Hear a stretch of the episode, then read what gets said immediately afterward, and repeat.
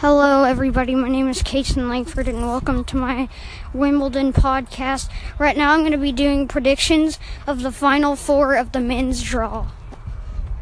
First off, I predict Marin Cilic will beat Sam Querrey in three sets to move on to the finals. And I predict Roger Federer will beat Thomas Berdych in five sets. And Roger Federer, I predict Roger Federer will play Marin Cilic in the final in the final match. And it will end up being Roger Federer in four sets. Thank you for listening to this prediction. This is presented by Kason Langford, and thank you. I'm sorry. I used your podcast thing.